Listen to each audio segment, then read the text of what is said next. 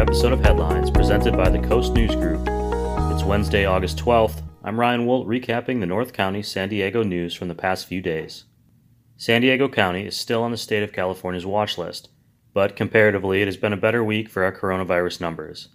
Despite improving stats, unfortunately, at the time of this recording, San Diego County has reported 34 additional COVID 19 related deaths since last week for a total of 602.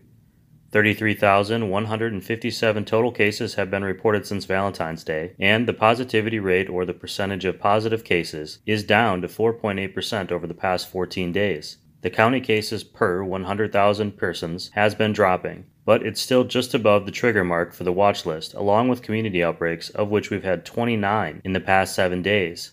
However, the county is back in the green in every other trigger category. Wearing a mask in public and when social distancing isn't possible is widely considered to be an effective way to help minimize the spread of the coronavirus. Military officials are transferring the remains of the seven U.S. Marines and a Navy sailor who lost their lives last week in a military training accident to the Dover Air Force Base in Delaware to be prepared for burial. The remains were recovered Friday after the soldiers went missing near San Clemente Island after their amphibious vehicle took on water for unknown reasons and sank. A lawsuit has been filed against the United States of America, USA Wrestling, and a military weapons product manufacturer on behalf of former U.S. Wrestling national team member Richard Perry, who sustained brain damage during a 2018 training accident at Camp Pendleton. Perry and other wrestlers were placed in a Fight Club style full contact military weapons training exercise using padded batons. During the exercise, Perry's training partner allegedly jabbed forward with the baton, whose hard central rod split from the padding, which then passed through the large gap in Perry's football mask, shattering his orbital bone and penetrating his brain tissue, nearly killing him. And despite a pandemic, laughs are never in short supply for three 17 year old seniors at Carlsbad High School.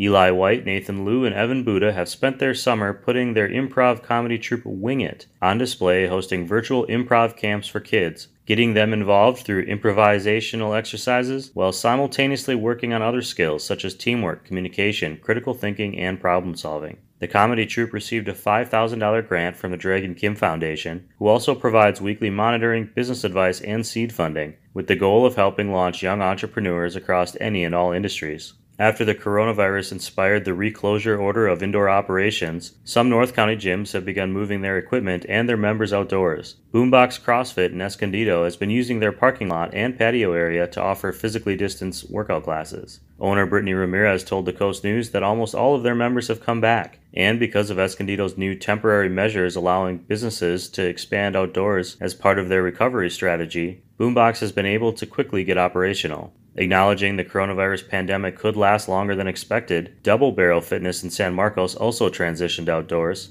and are mainly offering group workout classes to maintain the appropriate safety guidelines. Both gyms have said they have implemented the necessary safety requirements, including physical distancing, increased sanitizing and cleaning measures, personal equipment, contactless reservations, and more. By a 4 to 1 vote, the Del Mar City Council approved $20,000 in funding for at least one additional interim sheriff's deputy to expand enforcement of COVID 19 public health orders for the next four months. The expanded policing footprint was deemed necessary to enforce all aspects of public health orders, but especially mask wearing. They'll also be enforcing social distancing, businesses that shouldn't be open, posting of notices in stores and restaurants, and so on. Failure to wear a mask constitutes a misdemeanor, carrying a fine of up to $1,000 and imprisonment for up to 90 days. A federal judge has temporarily halted construction within George Berkich Park. The legal tug of war between the Cardiff School District and local organizations Save the Park and Build the School continues with this ruling, which may push construction efforts on the new school well into the coming school year. We'll be right back with a word from our sponsor. And we're back.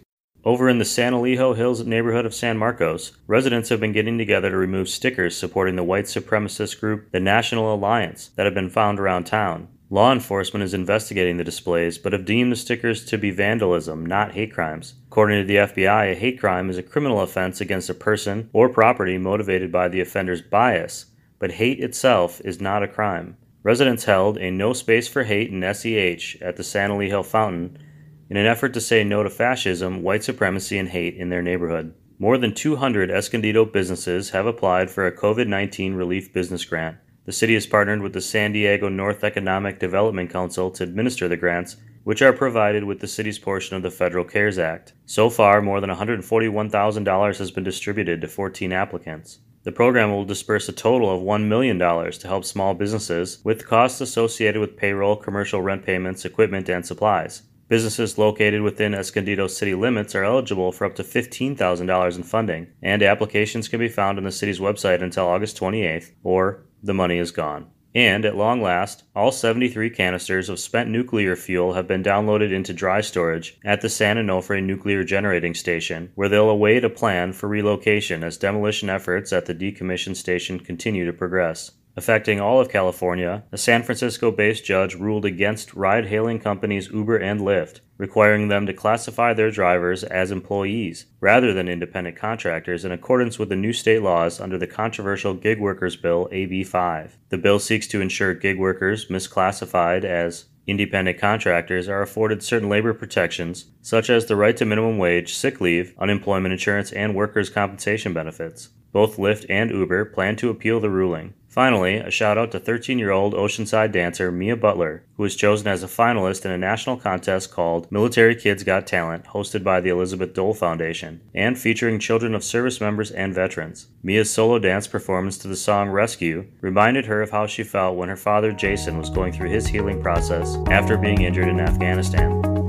Those are the key Coast News headlines from the past week. Thanks to our great Coast News reporters Lexy Brodt, Catherine Allen, Samantha Nelson, Dan Brendel, Steve Puterski, Caitlin Steinberg, and Tigist Layne, whose stories we recapped here today. And a happy birthday to my podcast colleague and host of the North County Beat, Kelly Kyle. You can find all of these stories and more on thecoastnews.com or pick up a copy of the Coast newspaper. You'll find them all over North County. If you'd like to support the podcast of the Coast News, check out the new podcast directory found on thecoastnews.com and help us continue our efforts to bring you local independent news by becoming a monthly donor to the show, like one of our great listeners, Tristan Sharp, did this week. Thanks, Tristan. Thanks for listening, subscribing, and reviewing this show. This episode of Headlines was produced and recorded by me, Ryan Woldt. Jordan Ingram is the editor in chief. The Coast News associate publisher is Chris Kydd, and our publisher is Jim Kydd. Check back every Wednesday for your local news headlines.